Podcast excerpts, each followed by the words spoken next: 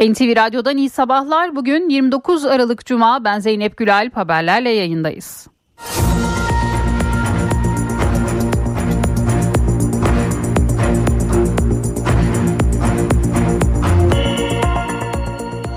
Çalışan emekliye 5 bin liralık ödemeler hesaplara yatırıldı. Çalışma ve Sosyal Güvenlik Bakanı Vedat Işıkhan açıklamayı dün sosyal medya hesabından yapmıştı. İlk düzenlemede kapsam dışı bırakılan çalışan emekli, çiftçi ve bağ kurulu esnaf emeklisinin hesaplarına 5 bin liralık ikramiyenin yatırılmasına gece yarısı itibarıyla başlandı. Düzenlemeden 4 milyon 689 bin kişi faydalanıyor. Kamuda çalışan işçilere 2024 yılında yapılacak ikramiyenin ilk yarısı 26 Ocak Cuma günü ödenecek. İkramiyenin ikinci yarısı ise 5 Nisan Cuma günü hesaplara yatırılacak. Madenlerde çalışan işçilere yapılacak ikramiye ödemelerinin tamamı da 24 Aralık 2024'te ödenecek. Cumhurbaşkanı Recep Tayyip Erdoğan asgari ücrete yapılan %49'luk zamla ilgili konuştu. Çalışanları enflasyona ezdirmem sözünde sadık kaldık dedi. Enflasyonun ateşi düşmeye başladı diye konuşan Cumhurbaşkanı enflasyonla mücadelenin de süreceğini vurguladı. CHP Genel Başkanı Özgür Özel ise enflasyona dikkat çekerek asgari ücretin 3 ayda bir güncellenmesi gerektiğini söyledi. Vergi düzenlemesi çağrısı da yaptı. Asgari ücretin 17.002 liraya yükselmesiyle birlikte işsizlik maaşından prim ödemelerine kadar birçok kalemde aynı oranda artış olacak. Yeni yılda işsizlik ödeneğinin en düşüğü 8.001 lira, en yükseği ise 16.002 lira olacak. Asgari ücretli çalışanın yıllık kıdem tazminatı tutarı da 13.414 liradan 20.002 liraya yükselecek. Yeni yılda pasaport ve ehliyet harcı gibi kalemlere gelecek zam oranları da belli oldu. Aynı oranlarda kağıt bedellerine de zam gelecek. Pasaport kağıt bedeli 501 liradan 790 liraya çıkarılacak. Kağıt bedeli ehliyet için 624 liradan 990 liraya, aile cüzdanı için 445 liradan 705 liraya, noter kağıdı ve beyanname bedeli de 55 liradan 87 liraya yükselecek. Ayrıca sigara ve şans oyunları vergilerinde de değişiklikler var. Sigaradan alınan vergi oranı %63'ten %57'ye düşecek. Sigaradaki asgari maktu vergi tutarı ise 1 lira 11 kuruştan 1 lira 42 kuruşa çıkarılacak. Bu kararla sigaraya beklenenin daha altında bir zam yapılması ihtimali de kuvvetlendi. İsrail'in Gazze saldırıları 83. gününde İsrail ordusu son olarak sivillerin sığındığı Gazze şeridindeki Refah kentini vurdu. Saldırıda ilk belirlemelere göre 20 kişi hayatını kaybetti, 55 kişi de yaralandı. Bu arada İsrail'de hükümetle savaş kabinesi arasında da kriz çıktı. Netanyahu'nun Gazze şeridine yönelik saldırıların sonrasına ilişkin ayrıntıların İsrail savaş kabinesinde görüşülmesini hükümet koalisyonundaki ortaklarının baskısı nedeniyle son anda iptal ettiği bildirildi. Zonguldak'tan bir kadın cinayeti haberi geldi. Zonguldak'ta jandarma uzman çavuş Muhammed D. dini nikahla birlikte yaşadığı Yeliz Yolcuoğlu'nu evinin yakınındaki ormana götürüp tabancayla 10 el ateş ederek öldürdü. Muhammed D. iki tabancasıyla birlikte jandarma tarafından gözaltına alındı. Yurtta kalan 130 öğrenci yemekten zehirlendi. Isparta'nın Yalvaç ilçesinde kız ve erkek öğrenci yurdunda kalan 130 öğrenci yedikleri yemekten zehirlendikleri şüphesiyle hastaneye başvurdu. Ve spor rezeli rakipler Fenerbahçe ile Galatasaray 5 gün içinde ikinci kez sahaya çıkıyor. Fenerbahçe ile Galatasaray bu kez Süper Kupa şampiyonluğu için karşılaşacak. Dev derbi Suudi Arabistan'da oynanacak. Riyad'daki Al Avval Park'ta saat 20.45'te başlayacak dev maçı Abdülkadir Bitigen yönetecek.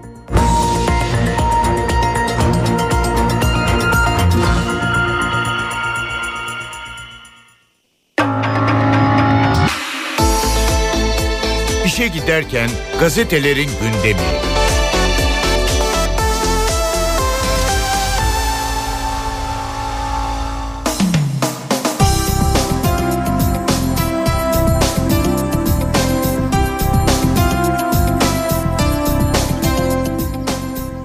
Sabahla başlıyoruz. CHP terörle demleniyor manşetini atıyor bugün sabah gazetesi. Cumhurbaşkanı Erdoğan'dan terör karşıtı bildiriye DEM Parti ile birlikte imza atmayan Özgür Özel'e tepki geldi. PKK ve uzantılarıyla demlenmeyi içlerine sindirenleri milletimiz asla affetmeyecek dedi Cumhurbaşkanı. Hiçbir ülkede terör örgütünün propaganda çarkına dişli olmayı maharet zanneden bir muhalefet asla bulamazsınız. Kişisel ihtirasları ve parti içi iktidar hesapları uğruna bölücü örgüte koç başlığı yapanları milletimize havale ediyorum dedi Cumhurbaşkanı. Fahiş fiyatlara ilişkin de konuştu. %49 artışla 17.002 liraya çıkan yeni asgari ücretle çalışanları enflasyona ezdirmeme sözümüze sadık kaldık. Fahiş fiyat artışlarına giden aç gözlülere yönelik denetimlerimizi de yoğunlaşarak devam ettireceğiz dedi. Cumhurbaşkanı Erdoğan'ın konuşması bugün sabahın manşetindeydi. Yardım için araçtan indiler, can verdiler. Bir diğer haber Kuzey Marmara Otoyolu'nda katliam gibi kaza yaşandı. Üçü otobüs, biri tır olmak üzere yedi araç birbirine girdi. Sakarya kesiminde ticari araç tıra çarptı. Ardı ardına iki otobüs öndeki gruba çarptı. Can havliyle yolcular aşağı indi. Bu sırada bir otobüs vatandaşların arasına daldı. Ölenlerden üç kişi araçlarını kenara bırakıp yardıma gidenlerdi diyor bugün. Yine bu dünkü kaza haberi de sabahın ilk sayfasında yer buluyor. Siyonistler, Siyonistlerin kara propaganda ağı bir diğer başlık. İsrail rejiminin batılı devletleri avucunun içine aldığını ortaya koyan El Cezire belgeseli yine gündemde. Lobi adlı belgesel İsrail'in kurduğu kara propaganda ağıyla Filistin yanlısı oluşumları siyasette, medyada, üniversitede ve sosyal medyada anında nasıl yok ettiğini ortaya koyuyor. Kirli sistem bul ortaya çıkar karala etkilesiz, etkileş, etkisizleştir yöntemiyle çalışıyor deniliyor. Bugün Sabah gazetesi bu haberi de ilk sayfasına taşıyor. Hürriyet'in manşetinde Fercio Bey operasyonu başlığını görüyoruz. 8 ilde yapılan operasyonlarla 19 üyesi gözaltına alınan sosyal medya grubu Fergio House maskeli partileri ve artı 18 paylaşımlarıyla tanınıyor. Hürriyet Fergio Bey adını kullanan iş insanı tarafından yönetilen bu gizemli grubu araştırdı. Fergio House kendisini şirket veya proje olarak tarif ediyor. Fergio Bey adını kullanan bir iş insanı tarafından yönetiliyor. Genç kadın ve erkeklerden oluşan grup üyeleri İstanbul'da Fergio Bey'e ait malikanede özel partiler düzenleyip sosyal medyada yayınlıyor. Paylaştıkları artı 18 videoları yüksek oranda izleniyor. Grup üyeleri kimlikleri açığa çıkmasın diye partilerde maske takıyor. Fercio Bey insanların gizli arzularını tanındığı ortamlarda tanımadığı insanlar arasında çıkıyor. Gizemin nedeni bu İstanbul merkezli 8 ilde dün düzenlenen operasyonlarda Fergio House adıyla cinsel içerikli paylaşım yapan 19 kişi göz altına alındı deniliyor. Bugün Hürriyet'in manşetine taşınıyor bu konuda. Enflasyona ezdirmedik bir diğer başlık. Cumhurbaşkanı Erdoğan %49 artışla 17 bin 2 liraya çıkan yeni asgari ücretle çalışanları enflasyona ezdirmeme sözümüze bir kez daha sadık kaldık dedi.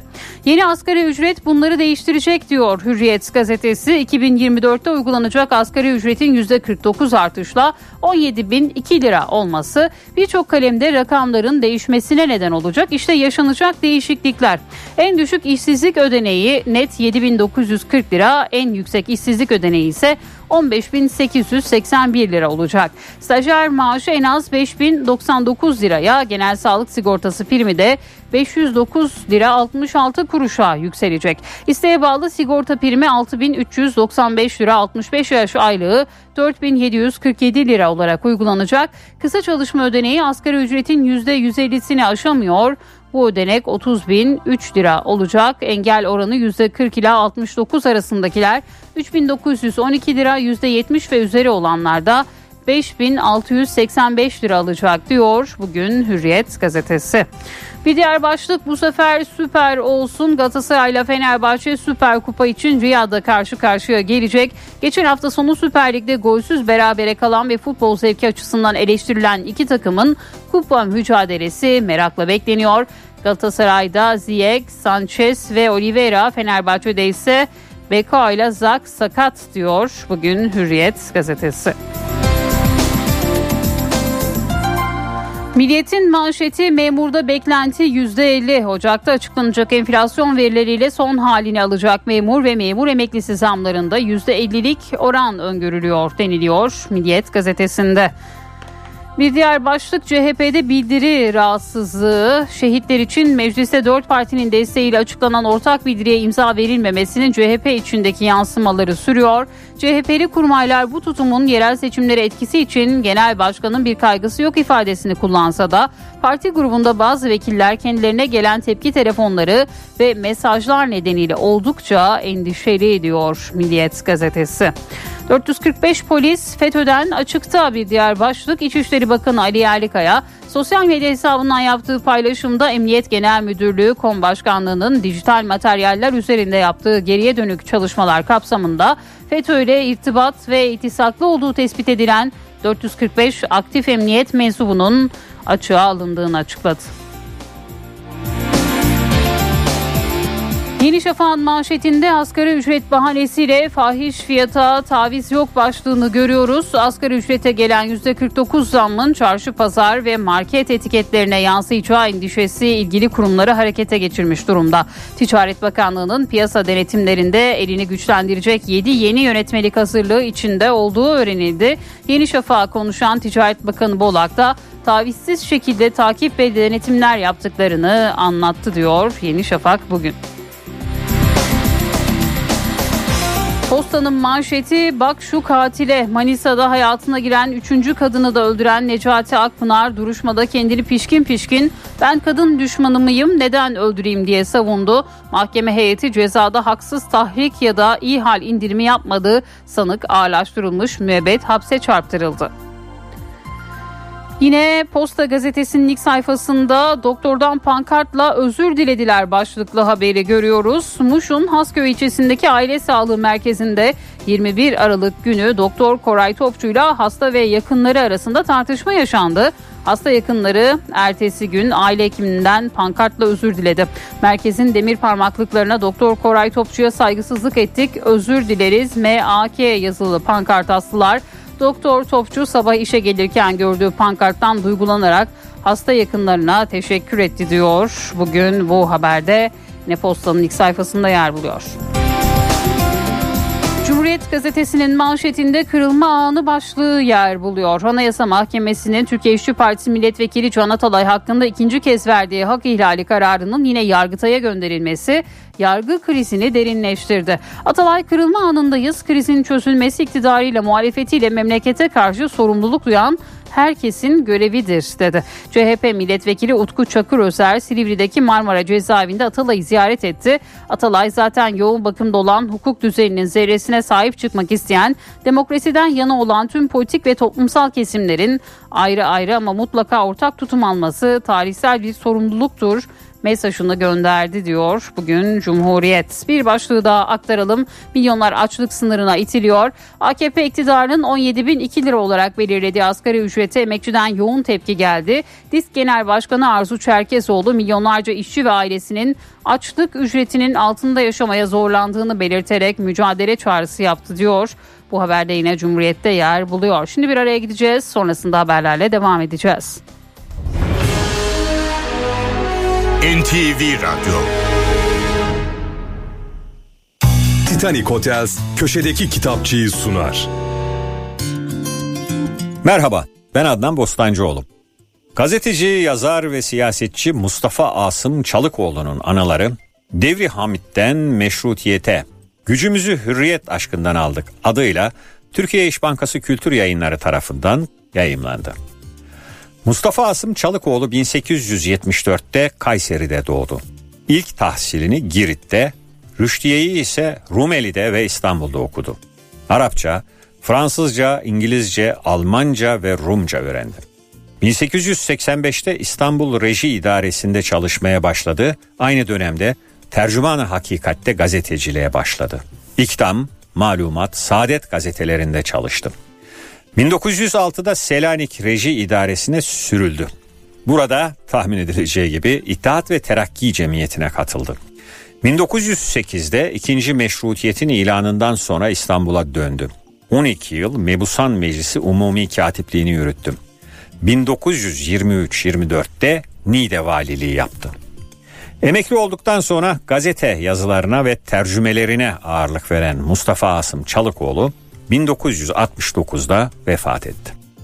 Çalıkoğlu'nun hatıralarına gelirsek 20 Nisan 1953'te İstibdattan Cumhuriyete başlığıyla Son Posta gazetesinde yayınlanmaya başlayan yazılarının birinci kısmı o zamanki İstanbul'un çehresinden memleketin iktisadi ve ticari durumuna, okullarda verilen ilk okuma derslerinden Baba Ali Caddesi'nin renkli simalarına, Osmanlı Bankası baskınından Girit meselesine kadar pek çok ayrıntıyı barındırıyor. İkinci Abdülhamit döneminin baskısı altında İstanbul'da gazetecilik yapmaya çalışırken sürgüne gönderildiği Selanik'te İttihat ve Terakki Cemiyeti'ne girişini, cemiyetin önde gelen isimleriyle çalışmalarını, meşrutiyetin ilanına kadar burada yaşadıklarını ise ikinci kısımda anlatıyor. Bu bölüm cemiyetin örgütlenme şekillerine, olaylara ve insanlara bakış açısına dair önemli ve değerli bilgiler içeriyor. Herkese iyi okumalar, hoşçakalın. Titanic Hotels köşedeki kitapçıyı sundu. Yiğit Akü yol durumunu sunar. Karayolları Genel Müdürlüğü duyurdu. İzmir-Aydın Otoyolu'nun 1-4. kilometrelerinde ve Aydıncık-Silifke yolunun 49-53. kilometrelerinde yol bakım çalışmaları yapıldığından ulaşım kontrollü olarak sağlanıyor. Sürücüler dikkatli seyretmeli. Aküsü. Yiğit Akü yol durumunu sundu.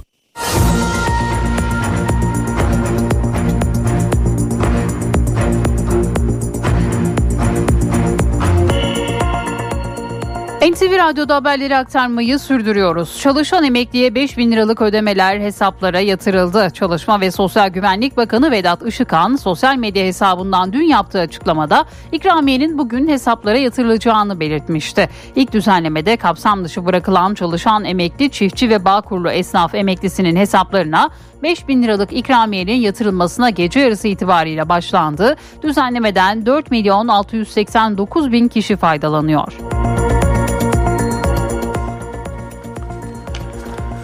Kamuda çalışan işçilere 2024 yılında yapılacak ikramiye ödemelerinin tarihleri belli oldu. Karar resmi gazetede yayımlandı. Buna göre kamuda çalışan işçilere 2024 yılında verilecek ikramiyenin ilk yarısı 26 Ocak Cuma günü ödenecek. İkramiyenin ikinci kısmı ise 5 Nisan Cuma günü hesaplara yatırılacak. Madenlerde çalışan işçilere yapılacak ikramiye ödemelerinin tamamı da 24 Aralık 2024'te ödenecek. Asgari ücrete yapılan %49'luk zam Merkez Bankası rezervi enflasyonla mücadele. Dün Beştepe'de düzenlenen muhtarlar toplantısında konuşan Cumhurbaşkanı Recep Tayyip Erdoğan ekonomiye ilişkin önemli mesajlar verdi. %49 artışla 17 bin 2 liraya çıkan yeni asgari ücretle çalışanları enflasyona ezdirmeme sözümüze bir kez daha sadık kaldık. Cumhurbaşkanı Recep Tayyip Erdoğan asgari ücrete yapılan %49 zammı bu sözlerle değerlendirdi. Enflasyonla mücadelenin de süreceğini vurguladı. 85 milyon vatandaşımızın tamamını olumsuz etkileyen enflasyonla mücadelede kesinlikle geri adım atmayacağız. Rakamlar son aylarda enflasyonun ateşinin düşmeye başladığına işaret etmektedir.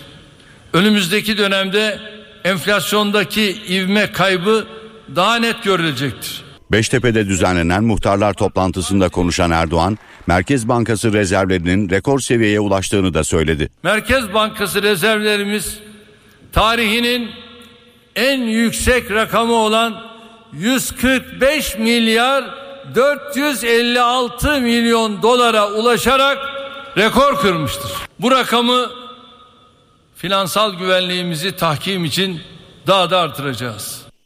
Cumhuriyet Halk Partisi asgari ücrete yapılan zammın yetersiz olduğu görüşünde. CHP Genel Başkanı Özgür Özel asgari ücretin 3 ayda bir güncellenmesi gerektiğini söyledi. Özel'in gündeminde yerel mahkemenin Can Atalay dosyasını yeniden Yargıtay'a göndermesi de vardı. Bu kadar yüksek enflasyonun olduğu bir ülkede asgari ücretin en az 3 ayda bir güncellenmesi lazımdır. Bu yapılmadıktan sonra açıklanan rakamın hiçbir kıymeti yoktur. CHP Genel Başkanı Özgür Özel asgari ücret zammını bu sözlerle değerlendirdi. Enflasyona dikkat çekerek asgari ücretin 3 ayda bir güncellenmesi gerektiğini söyledi. Vergi düzenlemesi çağrısı da yaptı. Bir sorun da gelir vergisi hesaplanırken asgari ücretin dahil edilmesidir.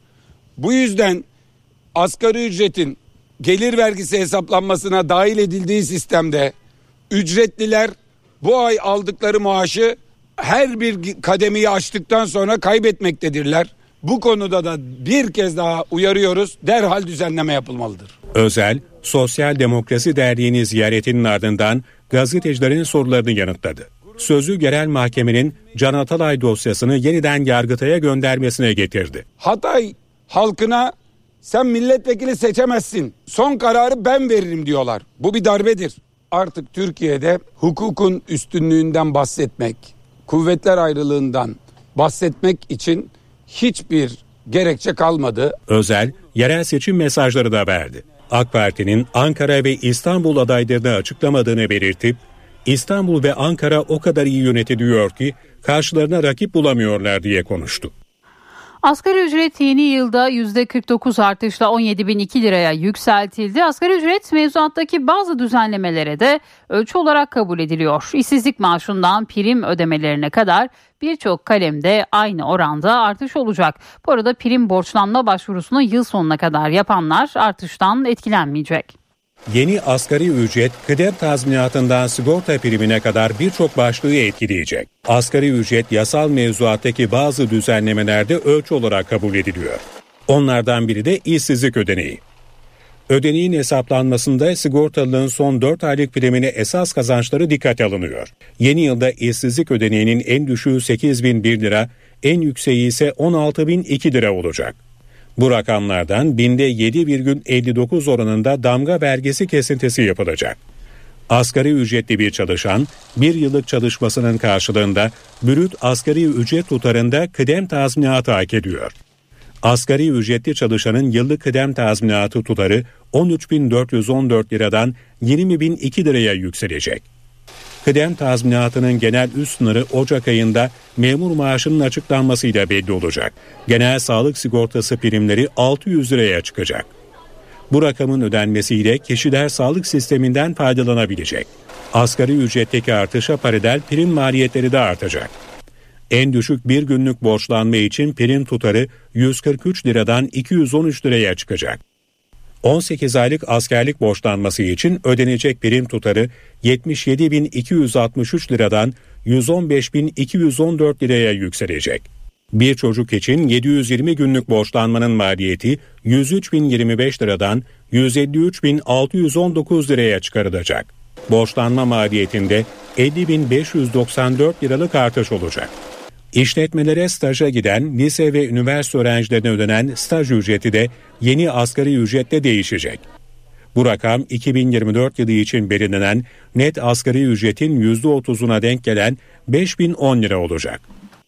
Yeni yılda pasaport ve ehliyet harcı gibi kalemlere gelecek zam oranları belli olmuştu. Aynı oranlarda kağıt bedellerine de zam gelecek. İlgili karar resmi gazetede yayımlandı. Ayrıca sigara ve şans oyunları vergilerinde de değişiklikler var. Yeni yıl öncesi bazı vergi oranları ve hizmet bedellerinde değişikliklere gidildi. 1 Ocak'tan itibaren geçerli olacak kararlar resmi gazetede yayınlandı. Hazine ve Maliye Bakanlığı'nın hazırladığı tebliğ kimlik, pasaport gibi değerli kağıtlardan alınan bedel artırıldı. Pasaport kağıt bedeli 501 liradan 790 liraya çıkarılacak. Kağıt bedeli ehliyet için 624 liradan 990 liraya, aile cüzdanı için 445 liradan 705 liraya, noter kağıdı ve beyanname bedeli 55 liradan 87 liraya yükselecek. 2024'te kimlik kartı çıkartma ve değiştirme ücreti için 83 lira yerine 130 lira, kayıp kimlik kartı yenileme bedeli içinse 166 lira yerine 260 lira ödenecek. Zam yeniden değerleme oranı olan %58 baz alınarak yapıldı. Tütün ve tütün ürünleri için vergi dağılımı değişti.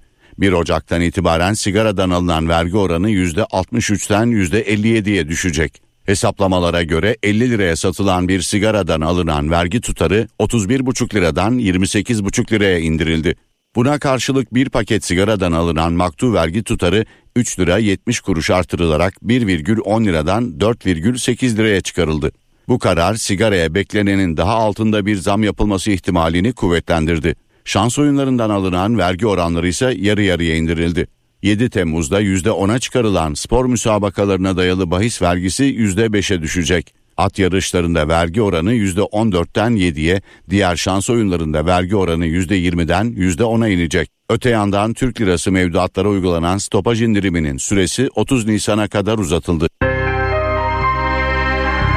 NTV Radyo AK Parti sözcüsü Ömer Çelik, İsrail Başbakanı Netanyahu'nun Türkiye'nin terörle mücadelesini soykırım olarak nitelemesine sert sözlerle tepki gösterdi. Çelik, İsrail Başbakanı için insanlığın düşmanı her türlü eylemin temsilcisi dedi. İsrail Başbakanı Netanyahu'nun Türkiye'nin terörle mücadelesini soykırım olarak tanımlamasına Ankara'nın tepkisi sürüyor. AK Parti sözcüsü Ömer Çelik, Netanyahu'ya sert sözlerle tepki gösterdi. Sivillere karşı hiçbir ayrım gözetmeksizin tarihin en vahşi saldırganlığına imza atan İsrail Başbakanı Netanyahu'nun Sayın Cumhurbaşkanımızı hedef alan sözleri yok hükmündedir. İsrail Başbakanı Netanyahu insanlığa karşı işlediği savaş suçları ve Filistinlilere yönelik soykırım girişimi nedeniyle layık olduğu şekilde nefretle anılacak ve bir gün hukuk önünde hesap verecektir. Çelik sosyal medya hesabından açıklamalarda bulundu. Türkiye'nin terörle mücadelesi hukuk çerçevesinde yürütülen dünyanın en meşru mücadelesidir dedi.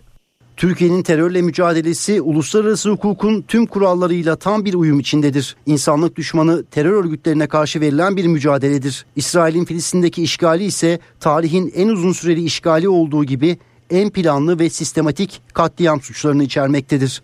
İsrail Başbakanı Netanyahu için insanlığın düşmanı her türlü eylemin temsilcisi diyen Çelik, Filistinli kardeşlerimizin meşru haklarını elde etmeleri için mücadele etmeye devam edeceğiz ifadesini kullandı.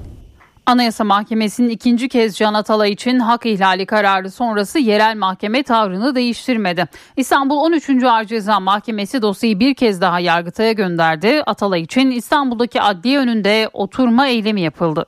Tip milletvekili Can Atalay'ın dosyası yeniden Yargıtay'a gönderildi. Karar Anayasa Mahkemesi'nin Can Atalay hakkında ikinci kez hak ihlali kararı vermesinin ardından verildi. Dosyaya bakan yerel mahkeme dosyanın tekrar Yargıtay'a gönderilmesine karar verdi.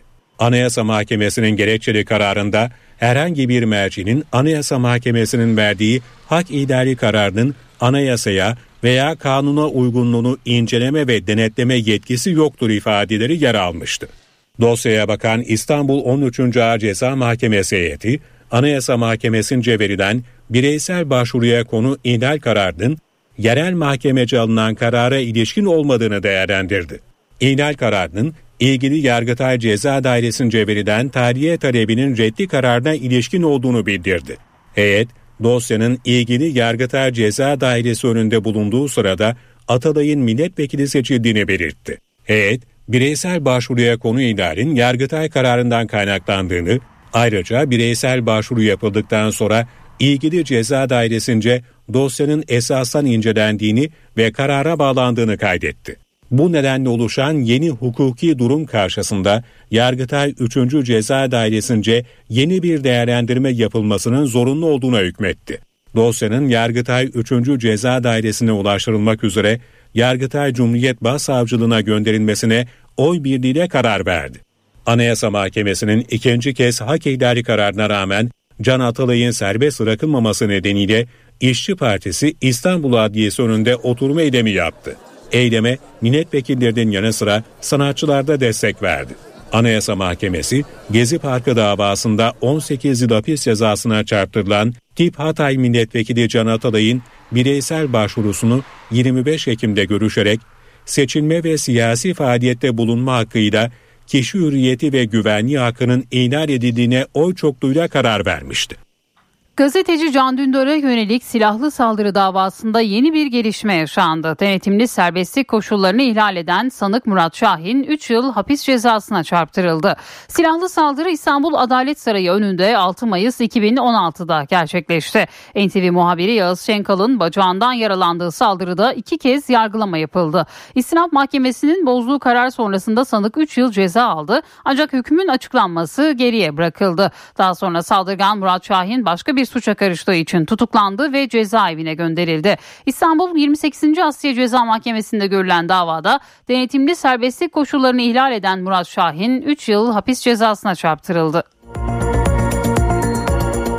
Sakarya'dan katliam gibi bir kazanın haberini verdik dün. Kuzey Marmara Otoyolu'nda yoğun sis etkiliydi ve bunun üzerine aşırı hızda eklendi. Kaza kaçınılmaz oldu. İlk kaza için duranların arasında bir de hızla gelen otobüs dalınca olay faciaya dönüştü. 10 can kaybı, 8'i ağır, 61 yaralı var. Görüş mesafesi 10 metrenin altındaydı. Bir otobüs önündeki pikaba çarptı. Kazayı gören diğer araçlar durdu ve yolcular aşağı indi. Hızla gelen bir otobüsün bu araçlara ve yolculara çarpması sonucu facia yaşandı. Şoför indi. Arkaya dedi bir reflektör bir şey koyalım diyene kadar ben de çıktım peşinden diyene kadar o anda gelen araba bizim arabaya vurdu. Çok sis var. 2-3 metre şey yoktu yani. Görüntü. Sis, görüntü yoktu yani. 2-3 metre yok yani görüntü. Kaza Kuzey Marmara Otoyolu Sakarya kesimi dağ dibi mevkisinde meydana geldi. Oldukça yüksek bir nokta olan bölgede hava sıcaklığı 5 dereceydi, aşırı sis vardı. Saat 4.52 sıralarında Ankara-İstanbul yönünde sağ şeritte ilerleyen bir pikaba arkadan gelen yolcu otobüsü çarptı. Bu kazada 3 kişi hafif yaralandı. Kazayı fark eden bir tır, iki otomobil ve iki yolcu otobüsü olay yerinde durdu. Facia işte o noktada gerçekleşti. Kaza sonrası otobüste bulunan yolcular otobüsten indiler ve emniyet şeridinde beklemeye başladılar. Kazayı gören diğer araçlar da bu noktada durmaya başladı. Burası Taşkısı mevki Sakarya'ya yaklaşık 3 kilometre mesafe var. Ve işte arkadan gelen otobüsse sis nedeniyle duran araçları görmedi ve hızla kalabalığın arasına daldı ve işte o facia yaşandı. Hastaneye kaldırılan yaralılardan 8'inin durumu ağır. Kazayı soruşturmak için 3 savcı görevlendirildi. Soruşturma kapsamında kazaya karışan 6 sürücü gözaltına alındı. Kaza nedeniyle otoyolun İstanbul yönü ulaşıma kapatıldı. Trafik akışı Anadolu otoyoluna yönlendirildi. Bazı yolcular başka otobüslerle İstanbul'a götürüldü. Vallahi oğlum bilemiyorum bir kötürdü duyduk bir şey duymadık. Düm sisliydi göremedik. Birdenbire patladı geldi gözüme değdi. Çok kötü bir anda Allah kimseye yaşatmasın. Yani bir anda can pazarına döndü orası. Kayseri'den geliyordu. E, evet 7 otobüsüydü Kayseri'nin. Ulaşıma kapanan yol yaklaşık 8 saatlik çalışma sonrası tek şeritten trafiğe açıldı. İsrail'in Gazze saldırılarında hayatını kaybedenlerin sayısı 21 bini aştı. Refah kentine yine hava saldırısı düzenlendi. En az 20 Filistinli hayatını kaybetti. İsrail'den de Megazi mülteci kampına yapılan saldırıya ilişkin bir itiraf geldi. Bir İsrailli yetkili mühimmat yanlıştı, sivil kaybı önlenebilirdi dedi. İsrail ordusu Gazze şeridini 84 gündür vuruyor. Güneydeki Refah kenti bir kez daha hedef alındı. Çok sayıda sivil öldü. Aralarında bebekler de vardı. Onlarca Filistinli vurulan binaların enkazında kaldı. Siviller ve acil yardım ekipleri Filistinlileri kurtarmak için zamana karşı yarıştı. Gazze Sağlık Bakanlığı'na göre vurulan evlerde kalan Filistinlilerin çoğunluğu Gazze şeridinin kuzeyinde İsrail zulmünden kaçanlardı. İsrail ordusunun kara operasyonlarını genişlettiği Han Yunus'ta da şiddetli çatışma var. Kentte El Amal Hastanesi yakınlarında 20 Filistinli öldü. Mülteci kampları da İsrail saldırılarının hedefi olmaya devam ediyor. Nuseyrat mülteci kampına 3 hava saldırısı yapıldı. Saldırılarda en az 7 kişi öldü, çok sayıda yaralı var. Vurulan yerlerden biri de Megazi mülteci kampıydı. Geçen hafta düzenlenen saldırıda da yüzden fazla sivil ölmüştü. Bu saldırıya ilişkin İsrail'den itiraf geldi. Bir askeri yetkili o saldırıda yanlış cephane kullanımının yoğun sivil kaybına yol açtığını söyledi. Sivil kaybı önlenebilirdi dedi. Hamas ise Bureç mülteci kampı yakınlarında İsrail zırhlılarının vurulduğu görüntüleri paylaştı. Lübnan sınırında da gerilim tırmanıyor. Hizbullah daha fazla roket ve silahlı dronla İsrail'e saldırdı. İsrail savaş uçakları Hizbullah'a ait tesisleri vurdu. Amerika Birleşik Devletleri Başkanı Joe Biden da Hamas tarafından kaçırılan Amerikan vatandaşı Judith Weinstein'ın öldürüldüğünü duyurdu. Weinstein'ın eşi Gagi Hagai'nin de geçen hafta hayatını kaybettiği duyurulmuştu. Noel öncesi Birleşik Krallığı vuran Pia fırtınasından bir hafta sonra bu kez de Gerrit fırtınası kabusu yaşanıyor. Fırtına İngiltere ve İskoçya'da seyahat karşıma, e, karmaşasına neden oldu. Sert rüzgar nedeniyle uçaklar pistlere inmekte zorlandı. Şiddetli rüzgar uçakların piste inişini zorlaştırdı. Uçak seferlerinin yanı sıra deniz ve demiryolu ulaşımında da aksamalar oldu. İngiltere'yi Pia fırtınasından bir hafta sonra Gerrit fırtınası vurdu. Fırtına Birleşik Krallık'ta Noel sonrası seyahat karmaşasına neden oldu. Sert rüzgar nedeniyle inmekte zorlanan uçaklar kameralara yansıdı. Devrilen ağaçlar ve selden kapanan yollar kara ulaşımında da aksamalara neden oldu. Uçuş iptallerinin yanı sıra feribotlarda ve demir yollarında sefer aksamaları yaşandı. Bristol, Heathrow ve Luton gibi havalimanlarında uçakların inerken zorlandığı görüntüler kameralara yansıdı. Bristol'de bir uçak 3 kez üst üste deneme yaparak güçlükle inebildi. Fırtınanın yol açtığı sellerden en kötü etkilenen İskoçya oldu. Highlands'te olağanüstü durum ilan edildi. Sert rüzgarlar ağaçların devrilmesine neden oldu. İskoçya'da 27 bin hane elektriksiz kaldı. Gerrit fırtınasıyla bazı rekorlar da kırıldı. İskoçya'nın kuzeydoğu kıyısındaki Inverbervie'de 138 kilometreyle ülke çapında şimdiye kadarki en kuvvetli rüzgar rekoru kırıldı. İngiltere'de durum böyleydi. Kars'ta da şiddetli rüzgar ve fırtına vardı. Bazı köylerde evlerin çatıları uçtu. Kars merkez ve ilçelerinde etkili olan şiddetli rüzgar yaşamı olumsuz etkiledi. Digor'a bağlı Sorguç Kavak Arpaçay'a bağlı Küçük Boğaz, Atçılar ve Çağrıcıoğlu köylerinde 7 evle ahırın çatıları zarar gördü. AFAD ekipleri bölgelerde önlem alırken hasar tespit çalışması da başlatıldı. Giresun'da ise bir akaryakıt istasyonunun karşısındaki iş yerinde tüp patladı. Patlama sonrası çıkan yangın tehlikeye yol açtı. Bir kaporta dükkanındaki oksijen tüpü bilinmeyen bir sebeple patladı. İş yerinde çıkan yangın kısa sürede büyüdü. Alevler bitişiğindeki iki iş yerine daha sıçradı. İtfaiye ekipleri yangının akaryakıt istasyonuna yaklaşmaması için yoğun çaba sarf etti. Alevler kısa sürede kontrol altına alındı. Can kaybı ya da yaralanan olmadı. Ancak hasar büyük. Patlamanın çıkış sebebi ise araştırılıyor. İstanbul Esenyurt'taki Harami Dere bir süredir köpürüyor. Şikayetler üzerine İSKİ'nin yaptığı incelemede iki işletmenin arıtma tesisinin çıkış, e, çalışmadığı ortaya çıkmıştı. Firmalara yaptırım uygulandı ancak deredeki sorun devam ediyor. Dere köpürdü, köpükle beraber kötü koku da yayıldı. İstanbul Esenyurt'taki Harami Dere'nin görüntüsü çevre sakinlerini endişelendirdi. Sürekli böyle köpük birikiyor ondan sonra hop rüzgar vurunca da evlerimize giriyor. Çocuklarımız buradan okula gidiyor. Bazen çok koku yapıyor yemin ediyorum evde duramıyoruz. Dere bir çare olsun. Şikayetler üzerine İSKİ inceleme yaptı. İki işletmenin arıtma tesisinin çalışmadığı ve atık suların önlem alınmadan döküldüğü ortaya çıktı. Eski iki işletme için idari ve cezai yaptırımlar uygulanmıştır açıklaması yaptı. Ancak bu açıklamanın ardından da durum değişmedi. Çok kötü kokuyor burası. Yazın özellikle burası yani buradan geçemiyor kokudan. Yukarılara uçuyor buralara geliyor. Hep oldu yollara geliyor. Kapı, pencerelerimiz kapatıyor. Kahramanmaraş merkezli deprem felaketinde zarar gören tarihi eserler restore ediliyor. Kültür ve Turizm Bakanı Mehmet Nuri Ersoy Hatay'daki çalışmaları yerinde inceledi. Arkeoloji Müzesi binasını 2025 yılının yazına kadar hizmete açmayı planladıklarını söyledi. Arkeoloji Müzesi, Tarihi Meclis Binası, Antakya Kent Müzesi. Depremde büyük zarar gören tarihi yapılar yeniden ayağa kaldırılıyor. Ee, özellikle müze önemli burada. Arkeoloji Müzesi çok çok önemli.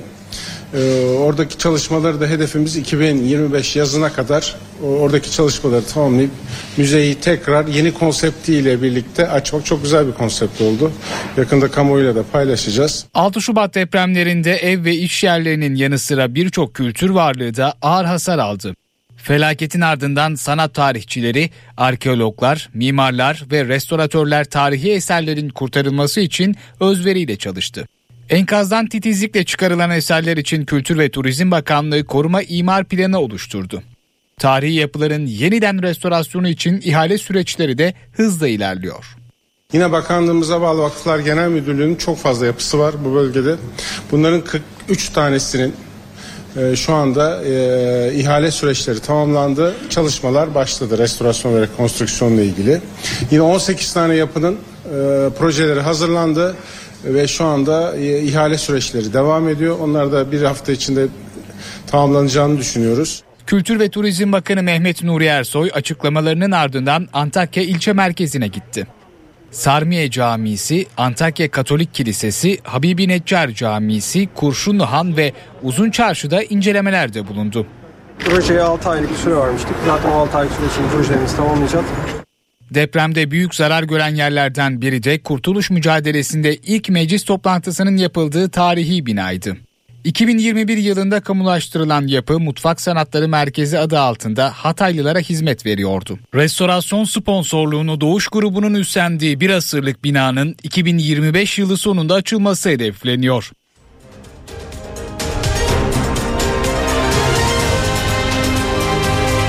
NTV Radyo HDI Sigorta İstanbul'un yol durumunu sunar. İstanbul'da bu dakika itibariyle trafikte yoğunluk haritası %44'ü gösteriyor. Anadolu'dan Avrupa'ya geçişte 15 Temmuz Şehitler Köprüsü'ne giderken Çamca Beylerbeyi arasında yoğunluk var. Fatih Sultan Mehmet Köprüsü'ne giderken de Çakmak Köprü Kavacık arası yoğun. Her iki köprüde de yoğunluk başladı. Avrasya Tüneli ise çift taraflı açık Avrupa yakasına gelindiğinde E5'te Avcılar Küçükçekmece Tem'de ise Bahçeşehir Altınşehir arasında sabah trafiği var. İyi yolculuklar. HDI Sigorta İstanbul'un yol durumunu sundu. Üstün Alman teknolojisiyle üretilen Düfa Boya spor haberlerini sunar.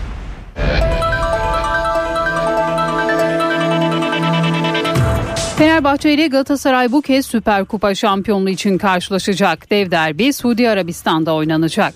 Önce Süper Lig, şimdi de Süper Kupa. Ezeli rakipler Fenerbahçe ile Galatasaray 5 gün içinde ikinci kez sahaya çıkıyor. Kazanan kupayı müzesine götürecek.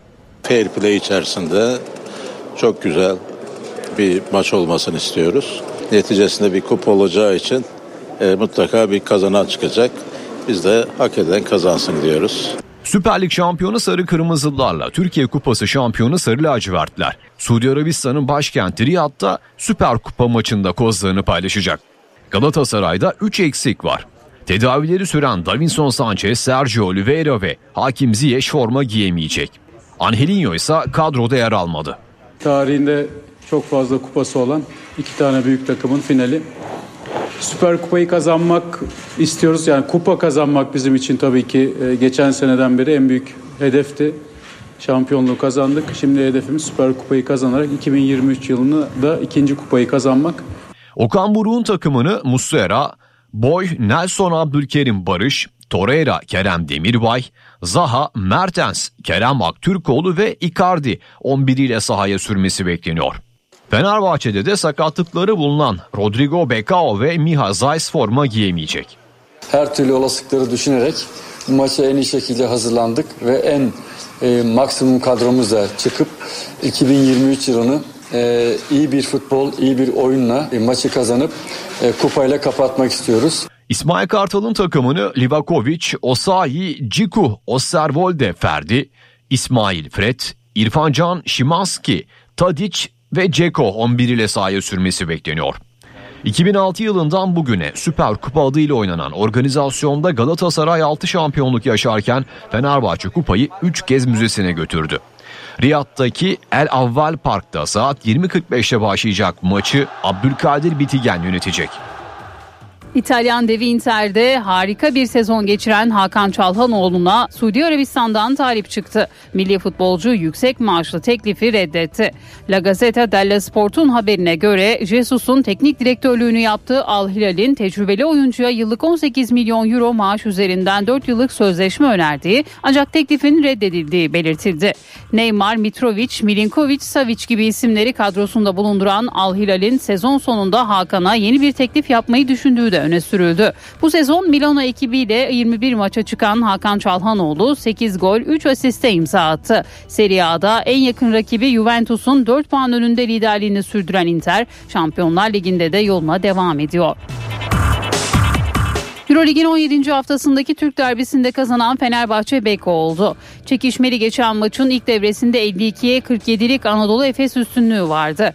Fenerbahçe Beko 3. çeyrekten itibaren öne çıkan savunma performansıyla parkeden 5 sayı farkla galip ayrıldı. Yasikevicius'la 4'te 4 yapan ve bu sezonki 10. galibiyetini alan Sarı Lacivertli ekipte en skorer isim 24 sayıyla Nigel Hayes Davis'ti. 10. yenilgisini alan Anadolu Efes'te ise Larkin'in 15'i 3. çeyrekte olmak üzere 28 sayılık performansı mağlubiyeti engelleyemedi. Fenerbahçe Beko Euroleague'deki sıradaki maçında Kızıl Yıldız'ı konuk edecek.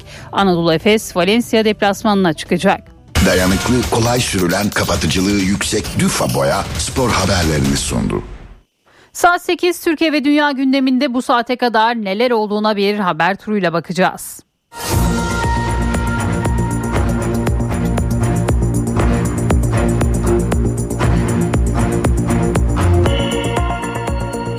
Çalışan emekliye 5 bin liralık ödemeler hesaplara yatırıldı. Çalışma ve Sosyal Güvenlik Bakanı Vedat Işıkhan açıklamayı dün sosyal medya hesabından yapmıştı. İlk düzenlemede kapsam dışı bırakılan çalışan emekli, çiftçi ve bağ kurulu esnaf emeklisinin hesaplarına 5 bin liralık ikramiyenin yatırılmasına gece yarısı itibariyle başlandı. Düzenlemeden 4 milyon 689 bin kişi faydalanıyor.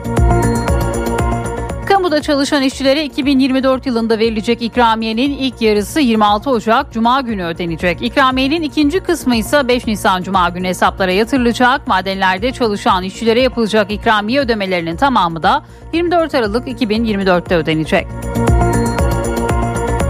Cumhurbaşkanı Recep Tayyip Erdoğan asgari ücrete yapılan %49 zamla ilgili konuştu. Çalışanları enflasyona ezdirmemem sözümüze sadık kaldık dedi. Enflasyonun ateşi düşmeye başladı diye konuşan Cumhurbaşkanı enflasyonla mücadelenin de süreceği vurgusunu yaptı. CHP Genel Başkanı Özgür Özel ise enflasyona dikkat çekerek asgari ücretin 3 ayda bir güncellenmesi gerektiğini söyledi. Vergi düzenlemesi çağrısı da yaptı. Asgari ücretin 17.002 liraya yükselmesiyle birlikte işsizlik maaşından prim ödemelerine kadar birçok kalemde aynı oranda artış olacak. Yeni yılda işsizlik ödeneğinin en düşüğü 8.001 lira, en yükseği ise 16.002 lira olacak. Asgari ücretli çalışanın yıllık kıdem tazminatı tutarı 13.414 liradan 20.002 liraya yükselecek. Yeni yılda pasaport ve ehliyet harcı gibi kalemlere gelecek zam oranları da belli olmuştu. Aynı oranlarda kağıt bedellerine de zam yapılacak. Pasaport kağıt bedeli 501 liradan 790 liraya çıkarılacak.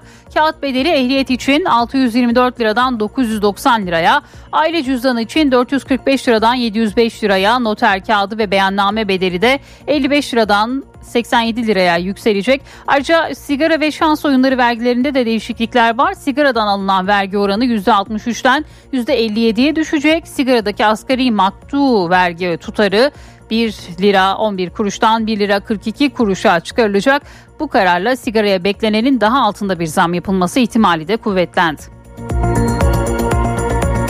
İsrail'in Gazze'ye saldırıları 83. gününde İsrail ordusu son olarak sivillerin sığındığı Gazze şeridindeki Refah kentini vurdu. Saldırıda ilk belirlemelere göre 20 kişi hayatını kaybetti, 55 kişi de yaralandı. Burada İsrail'de hükümetle savaş kabinesi arasında da kriz çıktığı söyleniyor. Netanyahu'nun Gazze şeridine yönelik saldırıların sonrasına ilişkin ayrıntıların İsrail Savaş Kabinesi'nde görüşülmesini hükümet koalisyonundaki ortakların baskısı nedeniyle son anda iptal ettiği bildirildi.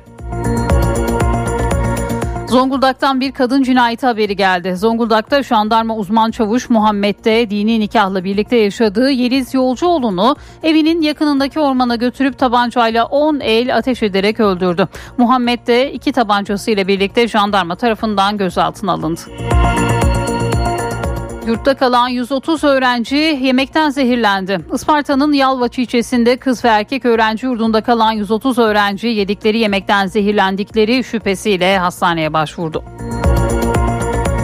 Ve spor ezeli rakipler Fenerbahçe ile Galatasaray 5 gün içinde, içinde ikinci kez sahaya çıkıyor.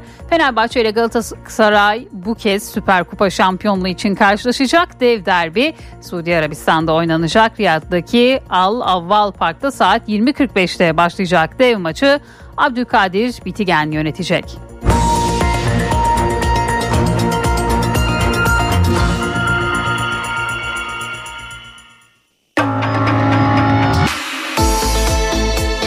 İşe giderken gazetelerin gündemi.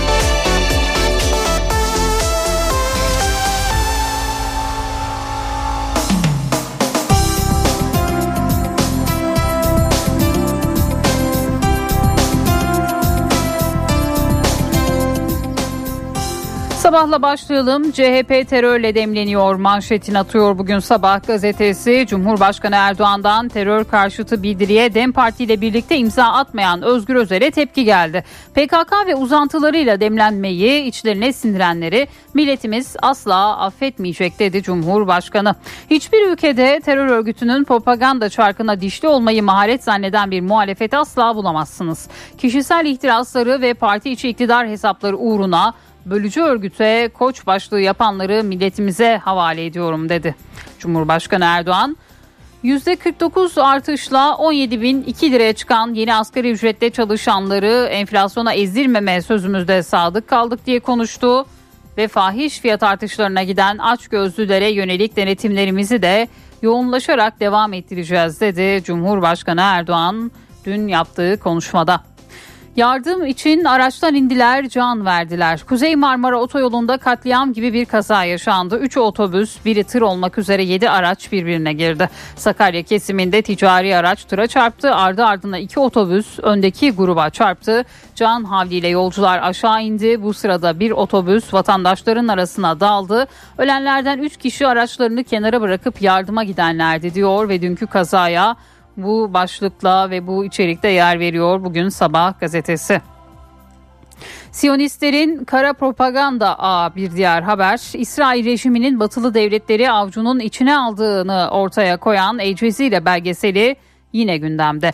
Lobby adlı belgesel İsrail'in kurduğu kara propaganda ağıyla Filistin yanlısı oluşumları siyasette, medyada, üniversitede ve sosyal medyada anında nasıl yok ettiğini ortaya koyuyor. Kirli sistem bul ortaya çıkar, kar, e, karala ve etkisiz etkisizleştir yöntemiyle çalışıyor deniliyor ve bu haberde yine bugün sabahın ilk sayfasında yer buluyor. Hürriyet'in manşetinde Fercio Bey operasyonu başlığını görüyoruz. 8 ilde yapılan operasyonlarla 19 üyesi gözaltına alınan sosyal medya grubu Fergio House, maskeli partileri ve artı 18 paylaşımlarıyla tanınıyor. Hürriyet, Fergio Bey adını kullanan iş insanı tarafından yönetilen bu gizemli grubu araştırdı. Fergio House kendisini şirket veya proje olarak tarif ediyor. Fergio Bey adını kullanan bir iş insanı tarafından yönetiliyor. Genç kadın ve erkeklerden oluşan grup üyeleri İstanbul'da Fergio Bey Fergio Bey'e ait malikanede özel partiler düzenleyip sosyal medyada yayınlıyor. Paylaştıkları artı 18 videoları yüksek oranda izleniyor. Grup üyeleri kimlikleri açığa çıkmasın diye partilerde maske takıyor. Fergio Bey insanların gizli arzuları tanınmadığı ortamlarda tanımadığı insanlar arasında çıkıyor. Gizemin nedeni bu diyor. İstanbul merkezli 8 ilde Dün düzenlenen operasyonlarda Fergio House adıyla cinsel içerikli paylaşım yapan 19 kişi gözaltına alındı. Musa Kesler'in haberi de Hürriyet'in manşetinde yer aldı bugün. Enflasyona ezdirmedik bir diğer başlık. Cumhurbaşkanı Erdoğan %49 artışla 17.002 liraya çıkan yeni asgari ücretle çalışanları enflasyona ezdirmeme sözümüze bir kez daha sadık kaldık dedi. Yeni asgari ücret bunları değiştirecek. Bir diğer başlık 2024'te uygulanacak asgari ücretin %49 artışla 17.002 lira olması birçok kalemde rakamların değişmesine neden olacak. İşte yaşanacak değişiklikler. En düşük işsizlik ödeneği net 7.940 lira, en yüksek işsizlik ödeneği ise 15.881 lira olacak. Stajyer maaşı en az 5.099 liraya, genel sağlık sigortası primi 509 lira 66 kuruşa yükselecek. İsteğe bağlı sigorta birim, e, primi 6.395 lira 65 yaş aylığı 4.747 lira olarak uygulanacak. Kısa çalışma ödeneği asgari ücretin %150'sini aşamıyor. Bu ödenek 30.003 lira olacak. Engel oranı %40 ila 69 arasındakiler 3.912 lira. %70 ve üzeri olanlar 5.685 lira alacak diyor. Hürriyet gazetesi bugün ilk sayfasında verdiği haberinde. Bu sefer süper olsun bir diğer haber. Galatasaray ile Fenerbahçe Süper Kupa için Riyad'da karşı karşıya gelecek. Geçen hafta sonu Süper Lig'de golsüz berabere kalan ve futbol zevki açısından eleştirilen iki takımın kupa mücadelesi merakla bekleniyor. Galatasaray'da Ziyech, Sanchez ve Oliveira, Fenerbahçe'de de Bekao ve Zak sakat diyor. Bugün Hürriyet gazetesi. Peki neden Riyad? Süper Kupa'nın oynanacağı Suudi Arabistan'ın Riyad kenti son yıllarda yepyeni bir çehreye büründü.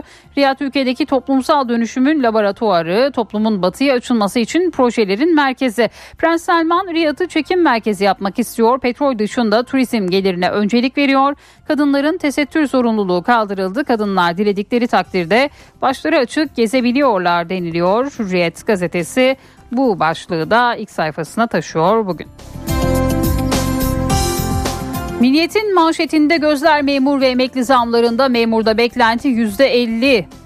Ocak'ta açıklanacak enflasyon verileriyle son halini alacak memur ve memur emeklisi zamlarında %50'lik oran öngörülüyor. TÜİK verilerine göre Temmuz, Ağustos, Eylül, Ekim ve Kasım'ı kapsayan 5 aylık dönemdeki enflasyon %33,65 olarak gerçekleşti. Bu oran SSK ve Bağkur emeklileri için 5 aylık geçerli zammı ifade ediyor. Çalışan ve emekli memurlarsa 5 aylık verilere göre toplu sözleşme zammının üzerine en az %26'lık zamma hak kazandı. Kesin zam oranı 2023'ün ikinci 6 ayına ilişkin tüfe oranlarının netleşmesiyle belli olacak. Yıl sonu enflasyonun %65 düzeyinde gerçekleşmesi halinde SSK ve Bağkur emekli aylıklarına Ocak ayında %36'nın üzerinde, memur ve emekli memur maaşlarına ise %50'ye yaklaşan oranda zam yapılacak deniliyor bugün Milliyet gazetesinde. Bir diğer haber CHP'de bildiri rahatsızlığı başlığıyla. Şehitler için mecliste dört partinin desteğiyle açıklanan ortak bildiriye imza verilmemesinin CHP içindeki yansımaları sürüyor. CHP'li kurmaylar bu tutumun yerel seçimlere etkisi için genel başkanın bir kaygısı yok ifadesini kullansa da parti grubunda bazı vekiller kendilerine gelen tepki telefonları ve mesajlar nedeniyle oldukça endişeli. 445 polis FETÖ'den açıkta bir diğer başlık İçişleri Bakanı Ali Yerlikaya sosyal medya hesabından yaptığı paylaşımda Emniyet Genel Müdürlüğü Kom Başkanlığı'nın dijital materyaller üzerinde yaptığı geriye dönük çalışmalar kapsamında FETÖ ile irtibat ve iltisaklı olduğu tespit edilen 445 aktif emniyet mensubunun açığa alındığını açıkladı. Kapıya, masaya fiyat listesi bir diğer haber. Lokanta, kafe ve pastaneler için fiyat listelerini giriş kapısı ve masalara koyma zorunluluğu 1 Ocak'ta başlayacak. Fast food, restoran, kafe gibi yerlerde tarife ve fiyat listeleri sipariş verilen alanda ve ödeme yapılan kasalarda tüketiciler tarafından kolaylıkla görülebilir ve okunabilir şekilde yerleştirilecek deniliyor Milliyet gazetesinde. Bir başlığı daha aktaralım. Doyururken hasta ediyor. Özellikle gelişmekte olan ülkelerde hızla yayılan ve en sevilen ucuz yemek haline gelen hazır eriştelerdeki yani noodle'lardaki yüksek tuz miktarı kalp sağlığı için risk oluşturuyor. Bir oturuşta tüketilebilen 70 gramlık iki paketin içeriği içerdiği tuz Dünya Sağlık Örgütü'nün tavsiye ettiği miktarın %118'ine denk diyor. Bugün Milliyet gazetesi bu haberi de ilk sayfasına taşıyor.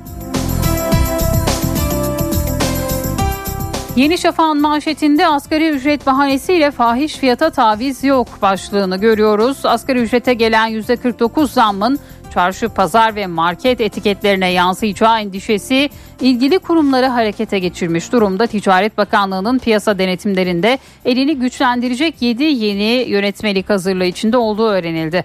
Yeni Şafak'a konuşan Ticaret Bakanı Bolat da tavizsiz şekilde takip ve denetimler yaptıklarını anlattı diyor. Bugün Yeni Şafak gazetesi. Kuzey Irak'a yeni üsler kurulacak bir diğer başlık. Cumhurbaşkanı Recep Tayyip Erdoğan 53. Muhtarlar toplantısında terörle mücadelede kararlılık vurgusu yaptı. Sınırlarımız içinde terör bitme noktasına geldiyse bunun en önemli sebebi Irak ve Suriye sahasında yürüttüğümüz operasyonlardır. Geçtiğimiz yıllarda kalıcı üst bölgelerimiz için Kuzey Irak'ta yüzlerce kilometre yol yaptık. İnşallah baharla birlikte yeni üst bölgelerimizin altyapılarını tamamlayacak. Teröristleri bir daha buralara ayak basmayacak hale getireceğiz diye konuştu. Cumhurbaşkanı Erdoğan'ın sözleri de bugün yine Yeni Şafak gazetesinde yer buldu. Posta bak şu katile manşetiyle çıkıyor bugün. Manisa'da hayatına giren üçüncü kadını da öldüren Necati Akpınar duruşmada kendini pişkin pişkin ben kadın düşmanı mıyım neden öldüreyim diye savundu. Mahkeme heyeti cezada haksız tahrik ya da ihal indirimi yapmadı. Sanık ağırlaştırılmış müebbet hapse çarptırıldı ve bu haberde bugün postanın manşetinde yer aldı. Doktordan pankartla özür dilediler. Muş'un Hasköy ilçesinde aile sağlığı merkezinde 21 Aralık günü Doktor Koray Topçu ile hasta ve yakınları arasında tartışma yaşandı. Hasta yakınları ertesi gün aile hekiminden pankartla özür diledi. Merkezin demir parmaklıklarına Doktor Koray Topçu'ya saygısızlık ettik özür dileriz MAK yazılı pankart astılar. Doktor Topçu sabah işe gelirken gördüğü pankarttan duygulanarak hasta yakınlarına teşekkür etti ve bu haberde bugün Posta gazetesindeydi. Pilot pisti şaşırdı donmuş nehre indi bir diğer başlık Rusya'nın Yakutistan bölgesinde e, rotada uçuş yapan Polar Hava Yolları'na ait AN-24 tipi eski Sovyetler Birliği döneminden kalma yolcu uçağı Zirnanka havalimanına inişe geçti ancak pilot pist zannederek havaalanının hemen yanındaki donmuş Kolima nehrine iniş yaptı. Uçaktaki 30 yolcu ve 4 mürettebat güvenli şekilde tahliye edildi deniliyor. Posta gazetesinin ilk sayfasında yer alıyor bu haberde. Cumhuriyet'in manşeti kırılma anı Anayasa Mahkemesi'nin Türkiye İşçi Partisi Milletvekili Can Atalay hakkında ikinci kez verdiği hak ihlali kararının yine Yargıtay'a gönderilmesi yargı krizini derinleştirdi. Atalay kırılma anındayız. Krizin çözülmesi iktidarıyla muhalefetiyle memlekete karşı sorumluluk duyan herkesin görevidir dedi. CHP milletvekili Utku Çakır Özer Silivri'deki Marmara cezaevinde Atalay'ı ziyaret etti. Atalay zaten yoğun bakımda olan hukuk düzeninin zerresine sahip çıkmak isteyen demokrasiden yana olan tüm politik ve toplumsal kesimlerin ayrı ayrı ama mutlaka ortak tutum alması tarihsel bir sorumluluktur mesajını gönderdi ve bu haberde bugün Cumhuriyet Gazetesi'nin manşetinde yer aldı. NTV Radyo Evdeki Hesap Profesör Murat Ferman hafta içi her gün ekonomideki güncel gelişmeleri NTV Radyo dinleyicileri için yorumluyor. Günaydın Sayın Ferman mikrofon sizde. Zeynep Gül Hanım günaydın. İyi bir gün, iyi yayınlar diliyorum. Bugün artık koca bir seneyi kapattığımız, tamamladığımız son mesai günü. 2023 yılı bizlere veda ederken 2024 ile e, saatler sonra buluşmuş olacağız. E, tabii bununla ilgili olarak beklentiler, algılar bütün dünyada takip edilmeye, tespit edilmeye çalışılıyor. İş buna geldiğinde senelerdir bu işi en geniş kapsamlı ve karşılaştırmalı olarak yapan e, Ipsos şirketine ait Global Advisor Predictions yani dünya çapında e, tahminler, e, öncelikler e, araştırması var. Bu sene 2024 versiyonu da e, geçtiğimiz günlerde açıklandı. E, global araştırma şirketi 34 ülkeden 25.292 yetişkin ile e, bu e, araştırmayı gerçekleştirmiş. 54 sayfalık çok kapsamlı bir çalışma. E, geçtiğimiz senelerle de e, elbette e, karşılaştırma olduğu için enteresan. Şöyle bir göz atalım isterseniz. E, 2023 yılı nasıl geçti diye ilk önce sorulduğunda e, ülkem için bu yıl e, kötü geçti diyenler e, geçen sene yüzde 90 imiş 2022 için bu sene yüzde 73 civarında. E, tabii Covid etkisi e, vardı daha evvelki unsurlarda ondan evvel de yüzde 65 civarındaymış ondan evvelki yıl. E, demek ki e, 3'te 2 çoğunluk 2023'ün çok da iyi geçmediğini düşünüyor.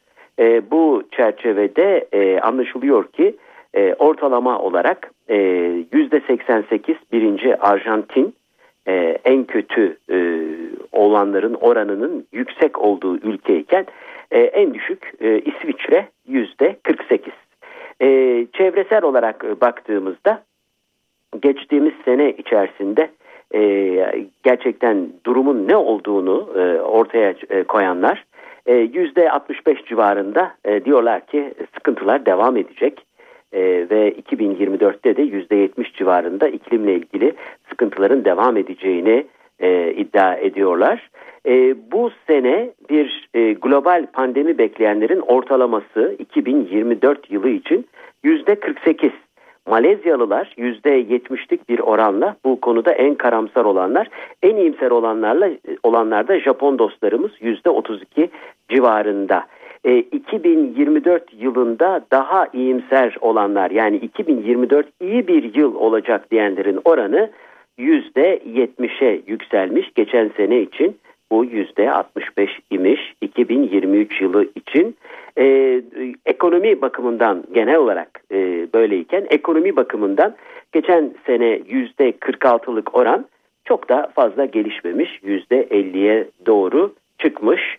E, tabii Türkiye'nin bu konuda e, genelde e, daha ziyade karamsarlar e, kümesinde yer aldığını görüyoruz. E, nitekim e, Türkiye'nin de aralarında bulunduğu pek çok ülke e, mensup vatandaşlar yüzde seksen oranında önümüzdeki sene e, fiyatların artacağını, ekonomide e, enflasyonun daha yüksek olacağını düşünüyorlar. E, bu çerçevede faizlerin de yukarıya çıkacağını düşünenlerin oranı aynı. E, enteresan bir nokta gene 3'te 2 oranında e, işsizliğin de artacağı düşünülüyor. Yani enflasyon, işsizlik yükselecek. E, iyimserlik seviyesi %70 civarlarında. Dolayısıyla 2023'ten çok da farklı bir yıl olmayacağına dair bir tespit var. Aslında en kapsamlı tespit bu. Bakalım tabii beklentilerle gerçekler nasıl bağdaşacak? Algı ile gerçek nerede buluşacak veya öpüşecek? Hep beraber yaşayarak göreceğiz. Bu çerçevede biz de 2023 yılını tamamlarken 2024 yılının değerli NTV radyo dinleyicilerine sağlık, mutluluk ve başarı getirmesini diliyoruz. Bu genel bilgi paylaşımı ve niyetler çerçevesinde e, değerli dinleyenlerimize katma değeri yüksek ve yüksek katma değerli bir gün ve esenliklerle dolu bir hafta sonu diliyor. Huzurlarınızdan hürmetlerle ayrılıyorum. Profesör Murat Ferman'la evdeki hesap sona erdi. Kaçırdığınız bölümleri www.ntvradio.com.tr adresinden dinleyebilirsiniz. Dünya markası Bras çatı sistemleri finans bültenini sunar.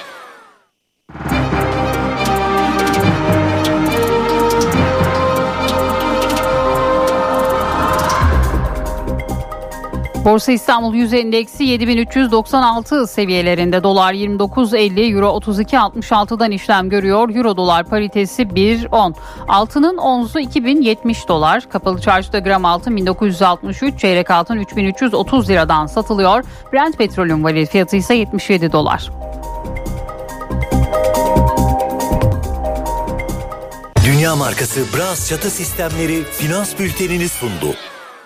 NTV Radyo Benzersiz duvarlar artık hayal değil. Sandeko Boya hava durumunu sunar. Ülkede yağsız günler sürüyor. Lodos'ta sıcaklık ortalamanın üzerinde 5 büyük kentte de sıcaklık bu aya göre yüksek. Rüzgarlar hafif, hava güneşli ama pusta oluşuyor. İstanbul 16, Ankara 12, İzmir 18, Bursa 17, Antalya 23 derece olacak bugün. Eşsiz boya, eşsiz mekanlar. Sandeko Boya hava durumunu sundu.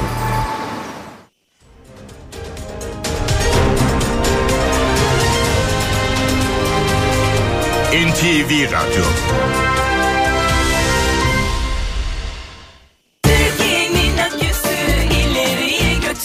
Yiğit Akü yol durumunu sunar. Karayolları Genel Müdürlüğü duyurdu. Sivas Pınarbaşı Gürün yolunun 12, 18 ve 25, 30. kilometrelerinde yol bakım çalışmaları yapıldığından ulaşım kontrollü olarak sağlanıyor. Sürücüler dikkatli seyretmeli. Yiğit Akü yol durumunu sundu. Doğa takvimi. Bugün 29 Aralık 2023 Cuma. NTV Radyo iyi günler diler. Duyduğunuz bu kuş cıvıldaması İsviçre'de yaşayan bir sakaya ait. Bugünlerde pencereden bakınca ya da dışarıda, uçan veya çatılarda, ağaçlarda hangi kuşları görüyorsunuz? Gördüğünüz kuşlar kara kızıl kuyruk, boz kuyruk kakan, ak kuyruk sallayan, çiğdeci, çamurçun, büyük baştan kara, saka, çalı kuşu, ispinoz, kızıl gerdan, çılgın, çayır incir kuşu, keten kuşu, sığırcık, çulluk, şakrak, taş kuşu olabilir. Peki bu kuşlardan hangisinin sesini tanıyorsunuz?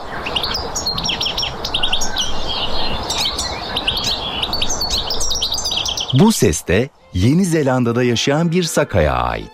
Rengarenk bir ispinoz türü saka. Küçük sürüler halinde yaşarlar. Sesinden kolayca tanırsınız. Berrak bir cıvıldama. Otla beslenir. Sonbaharda favori besini deve dikeni. Şimdi dinleyeceğiniz cıvıldama ise eBird kayıtlarına göre Mersin'de yaşayan bir sakadan kaydedilmiş. Nerede olursanız olun. Bu sesleri duyarsanız çevrenizde saka kuşunu arayın.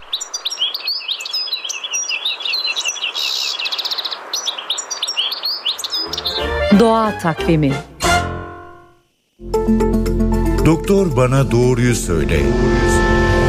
bebeğin mide bağırsak sisteminin sadece anne sütüyle dolu olması. Psikosun aynı zamanda obezite ve diyabetle de ilişkisi olduğunu gösterdi. Meme kanseri belirli sayıda artış var. Ölümlerde azalmış var. yaşamdan ziyade bizim yaşam tarzımızla doğrudan ilişkili bir faktör. NTV Radyo canlı yayınında doktor gündemdeki sorunla ilgili bilgi veriyor, dinleyicilerin şikayetlerini dinleyip yol gösteriyor.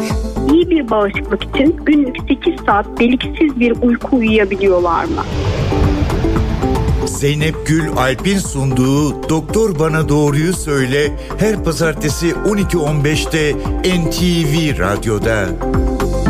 Çünkü biz doktora merak ettiğimiz her şeyi sormak istiyoruz.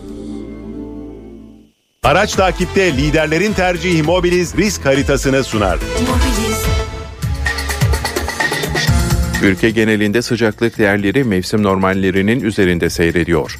Gecelerin soğuk, gündüzlerin ise sıcak olması yoğun sis ve pusun oluşmasına neden oluyor. Ulaşımda aksamalar yaşanabilir. Değişkenlik gösteren hava şartları soğuk algınlığı riskini de arttırıyor. Tedbirli olunmalı. Araç takipte liderlerin tercihi Mobiliz risk haritasını sundu. NTV Radyo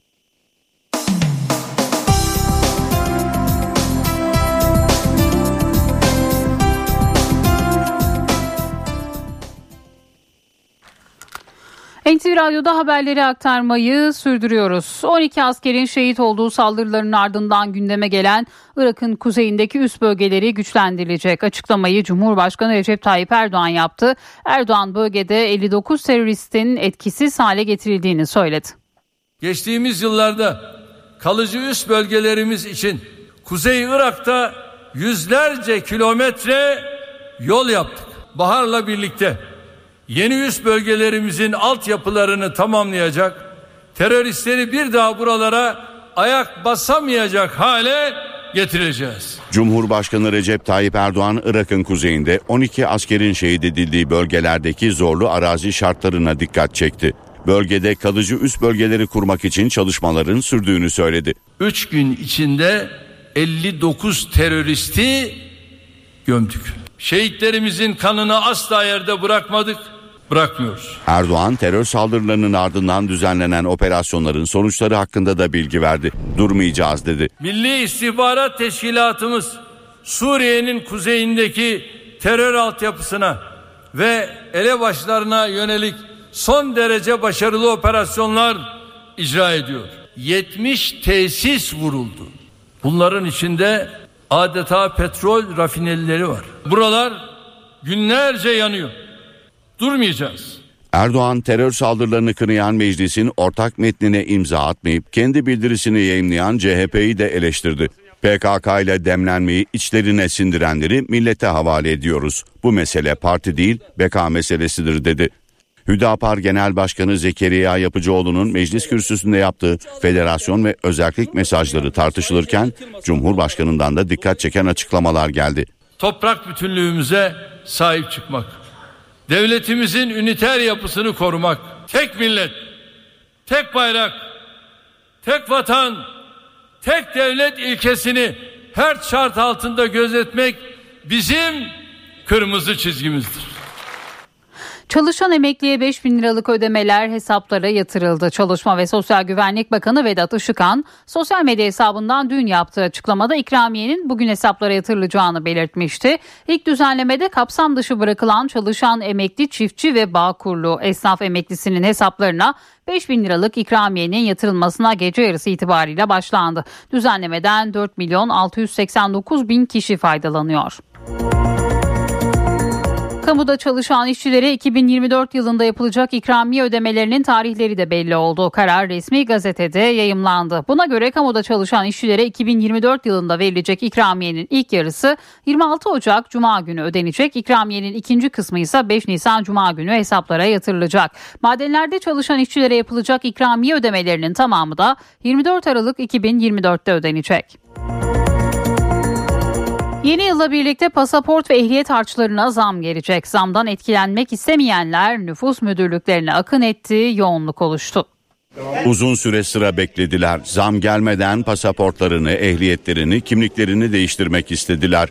1 Ocak'tan itibaren harç ve değerli kağıt bedelleri %58 daha pahalı olacak. Yeni yılda kağıt ve harç bedellerine zam gelecek. Bu nedenle il nüfus müdürlüklerinde yoğunluk var. Erken davrandık, erken çıkarttık. Yeni yıldan önce halletmek. Tabii tabii tabii. 2023'te 10 yıllık pasaport harç ve defter bedeli 5400 liraydı. Yeni yılda ise bu ücret 8600 lira olacak. Yeni yıl gelmeden halletmek istedim zamları. Yeni yılda zam zaten her şeye geliyor biliyorsunuz yani. Randevu E-Devlet ya da Nüfus ve Vatandaşlık İşleri Müdürlüğü internet sayfasından alınıyor. Ancak birçok yerde yoğunluk %90'ın üzerinde. Ben harç bedeline defter bedeliyle beraber 5400 küsuratı var. Çok ciddi artışlar yani. B sınıfı ehliyet almak isteyenler harç ve kağıt bedeli ücreti 2360 lira yerine 3930 lira ödeyecek. Aile cüzdanı bedeli 445 liradan 705 liraya yükselecek. Kimlik kartı çıkarma ve değiştirme için 130 lira, kayıp kimlik kartlarının yenilenmesi içinse 260 lira verilecek.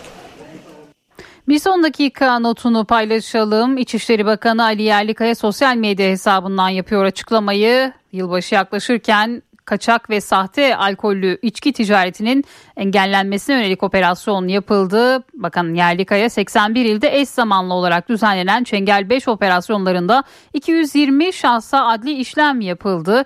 187 ton kaçak sahte alkolle etil alkole el konuldu. 35 milyon liralık vergi kaybı engellendi açıklamasında bulundu.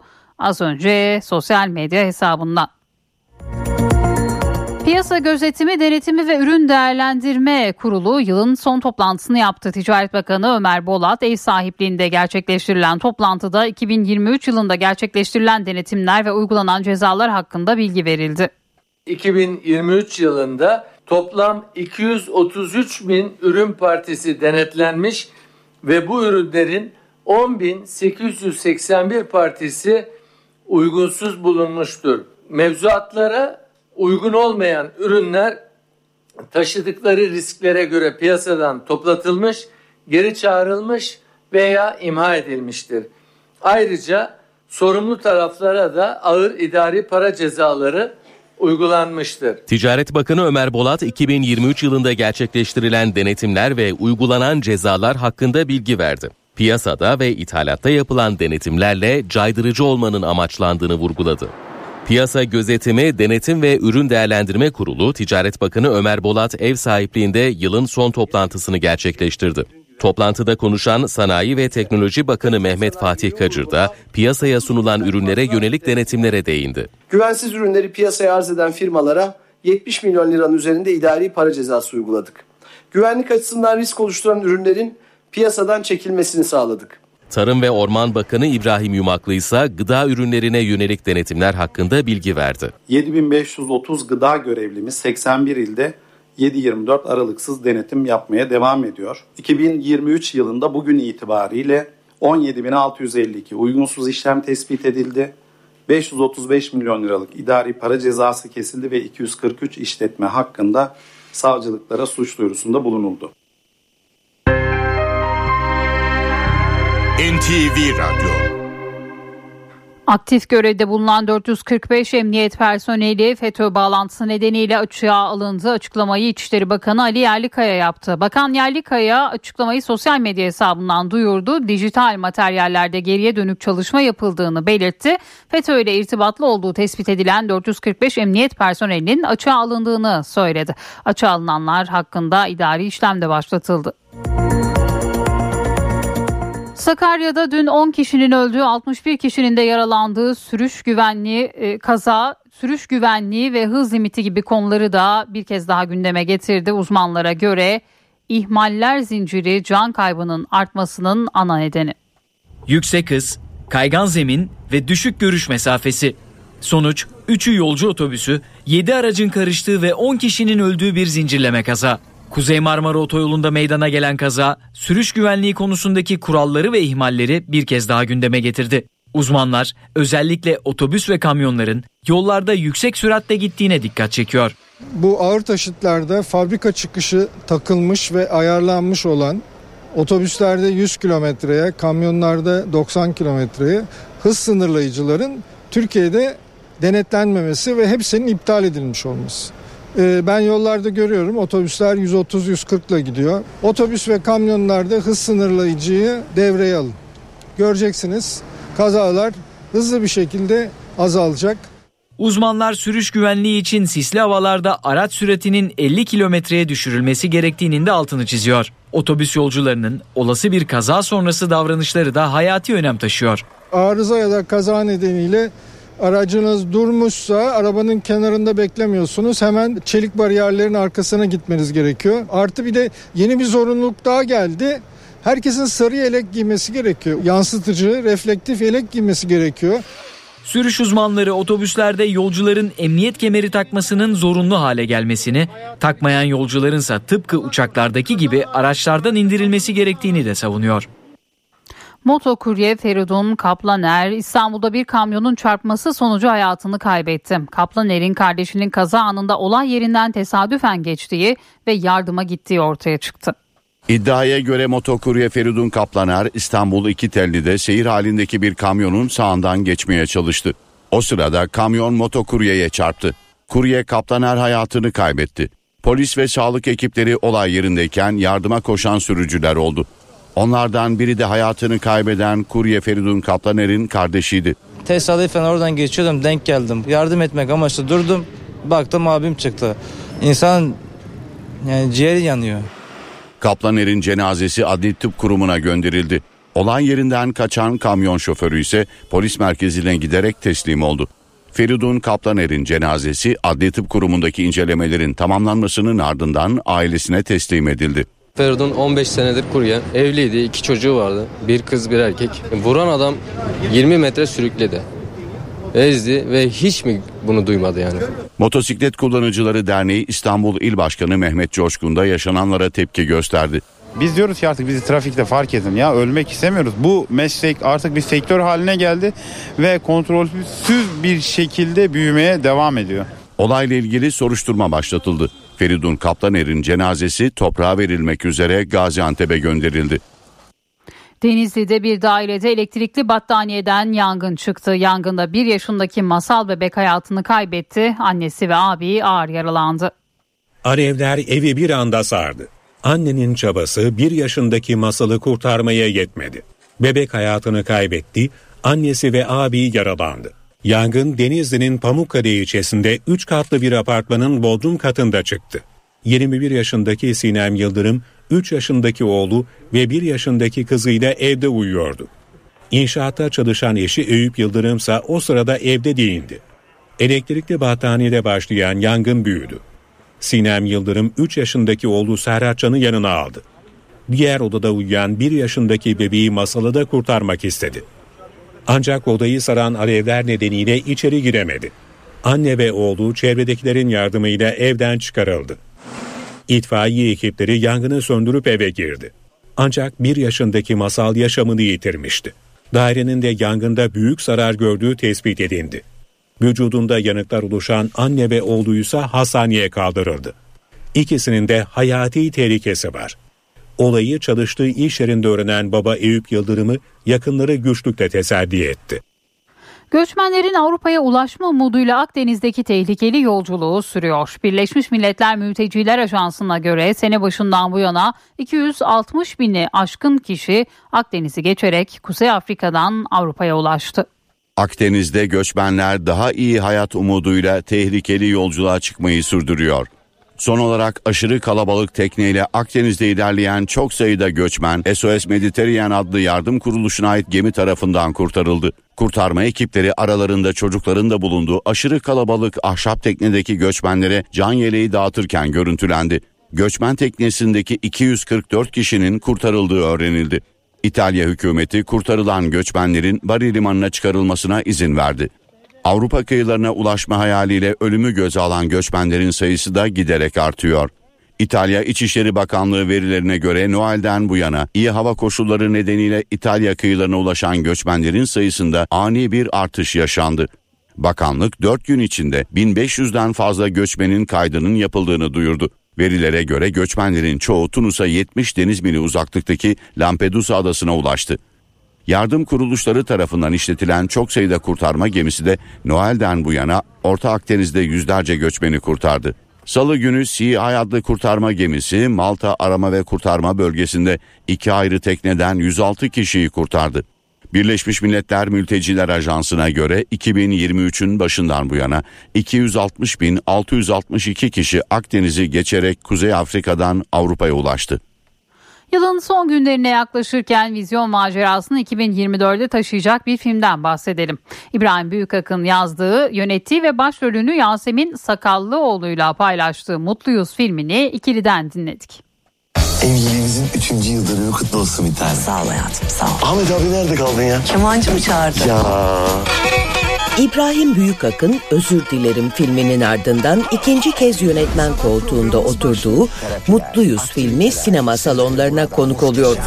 Slowlardan başlayacaksın ya. Hemen hareketliye geçtin. Uyumlu olalım istedim. Uyumdan ölüyoruz şu an. Ne var harikayız. Benim Film, evliliklerinde sorun yaşayan bir çiftin komik macerasını merkezine alıyor. Buranın en uyumlu çifti biz seçilmeliyiz. Tamam mı? Ezeceğiz. 3 senedir evli olan yakın arkadaşlıktan evliliğe geçmiş olan Ferhat ile Aslı'nın ilişkilerini kurtarmak için bir tatile gitmelerini anlatıyor. Ama o tatil bildiğimiz sıradan bir tatil değil, çiftolojik tatil. Yani psikolojiyle eğlencenin birleştiği bir tatil köyüne gidiyorlar. Ve orada da başlarına bir sürü şey geliyor. Filmde bunu anlatıyor. Beş, yedi buçuk at. iki buçuk beş, yedi buçuk at. Enişte! Bence bu film aralarındaki ilişkinin ne kadar tatlı olduğunun farkında olmayan, başkalarını gözlemlerken gözünü hiç kendine çevirmeyen, çok tatlı, birbirini çok seven gerçek bir çiftin hikayesini anlatıyor. Filmin senaryosunu da yazan İbrahim Büyükak, projenin başından bu yana başrolde Yasemin Sakallıoğlu'nu hayal etmiş. Daha bir şey olmadı ama olacak. Yasemin e, ile biz filmin daha senaryo aşamasında bile değilken, daha sadece bir cümle halindeyken konuşmaya başladık ve o andan itibaren zaten e, mutlaka Yasemin olacaktı. Kendisi de sağ olsun. Hakikaten bir cümleye inanarak, bana güvenerek bu filmde içinde olmak istediğini söyledi ve o günden bugüne de bir senaryo inşa edip bir film ortaya çıkarttık. E, o yüzden de buradan teşekkür ediyorum kendisine. Ben de sana teşekkür ediyorum. Bu kadar tatlı bir hikayeye beni dahil ettiğin için. Siz de sanırım evlenmişsiniz. Bu adam kaçar mı? Asıl bu kadın kaçar mı? Benim karakterim cıvıl cıvıl, aslında çok dominant fakat dışarıya karşı çok hanımefendi bir görüntü sergileyip bütün cazgırlığını, hayata karşı bütün öfkesini, hayatta en çok sevdiği insan olan kocasına yansıtan e, çok güçlü bir kadın. Tam bir çorap kadını değil Evet, gerçek bir çorap kadın. Aramızda ne yaşanırsa yaşansın. Buranın en uyumlu çifti biz seçilmeliyiz. Tamam mı? Ezeceğiz.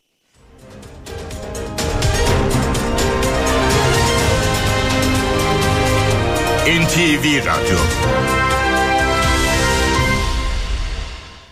HDI Sigorta İstanbul'un yol durumunu sunar. İstanbul'da şu dakika itibariyle trafikte yoğunluk haritası %56'yı gösteriyor. Anadolu'dan Avrupa'ya geçişte 15 Temmuz Şehitler Köprüsü'ne giderken Altunzade Beylerbeyi arasında yoğun bir trafik gözleniyor. Fatih Sultan Mehmet Köprüsü'ne giderken de Çavuşbaşı Kavacık arası yoğun. Her iki köprüde de yoğunluk var. Avrasya Tüneli ise çift taraflı açık. Avrupa yakasına gelindiğinde E5'te Avcılar Yeni Bosna arasında Tem'de ise Esenyurt Altınşehir arasında sabah trafiği gözleniyor. İyi yolculuklar. HDI Sigorta İstanbul'un yol durumunu sundu. HDI Sigorta